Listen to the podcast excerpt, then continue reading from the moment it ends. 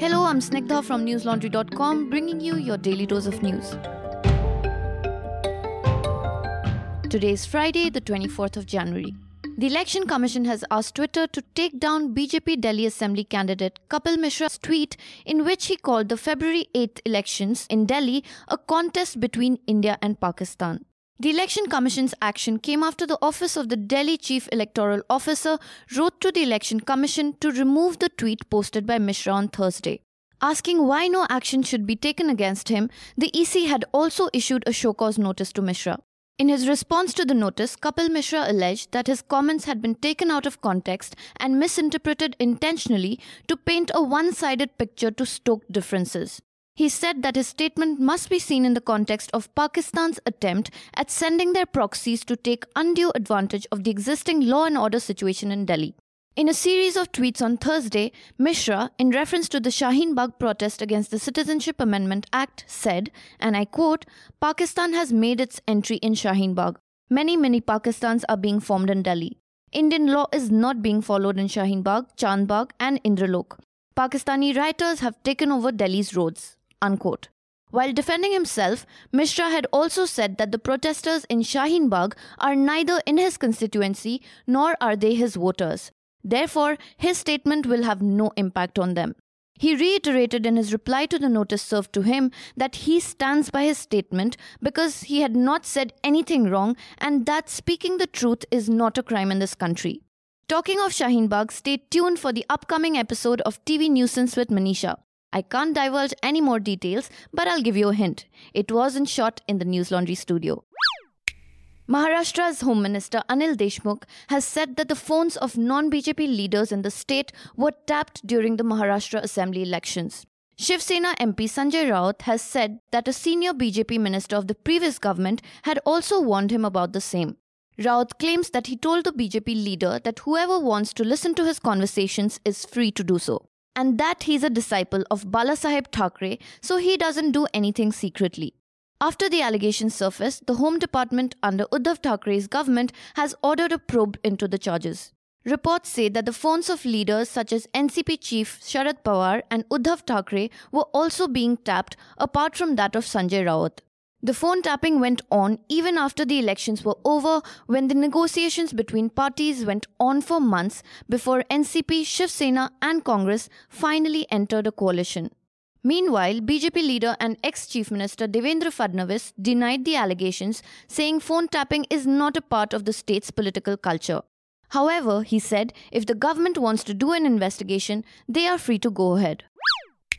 In a letter to the Maharashtra government, NCP chief Sharad Pawar sought the creation of a special investigation team to probe the Bhima Koregaon cases. It was only yesterday when Maharashtra Home Minister and NCP leader Anil Deshmukh said that the government would decide whether to drop the cases or set up an SIT within a week. Sharad Pawar, in his letter, said officers involved in the framing of people in the case need to be suspended. He alleged misuse of power by the Pune police while investigating the case. Maharashtra's Deputy Chief Minister Ajit Pawar and Anil Deshmukh were briefed about the case for over two hours by officers of the Pune police. Ajit Pawar has also told the Pune police that a letter recovered from Delhi based activist Rona Wilson last year that allegedly showed a plot to assassinate the Prime Minister Narendra Modi seemed to be a spoof obtained from suspicious sources. The minister said that the police have been asked for documents and evidence for the arrests made by them. Do read News Laundry's report from 2018 about what really sparked the Bhima Koregaon violence.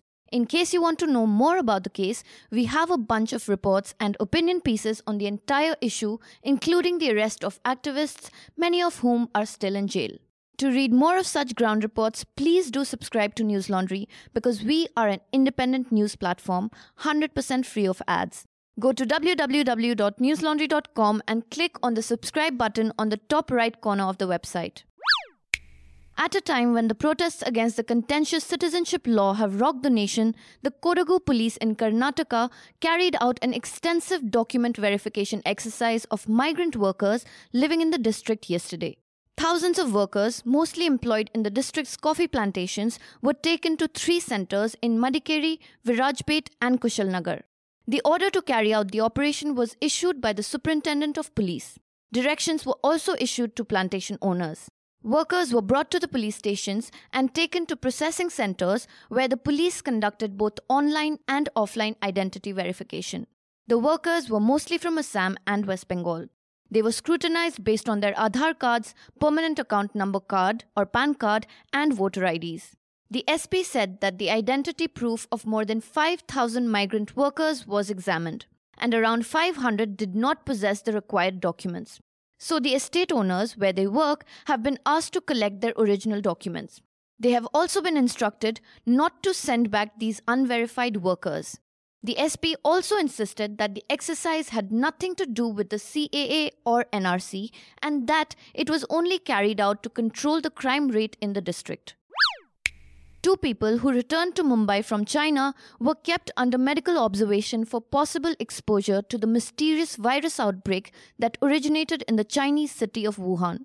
The two have been kept in an isolation ward at Kasturba Hospital, and their blood samples have also been collected to check for the new strain of coronavirus.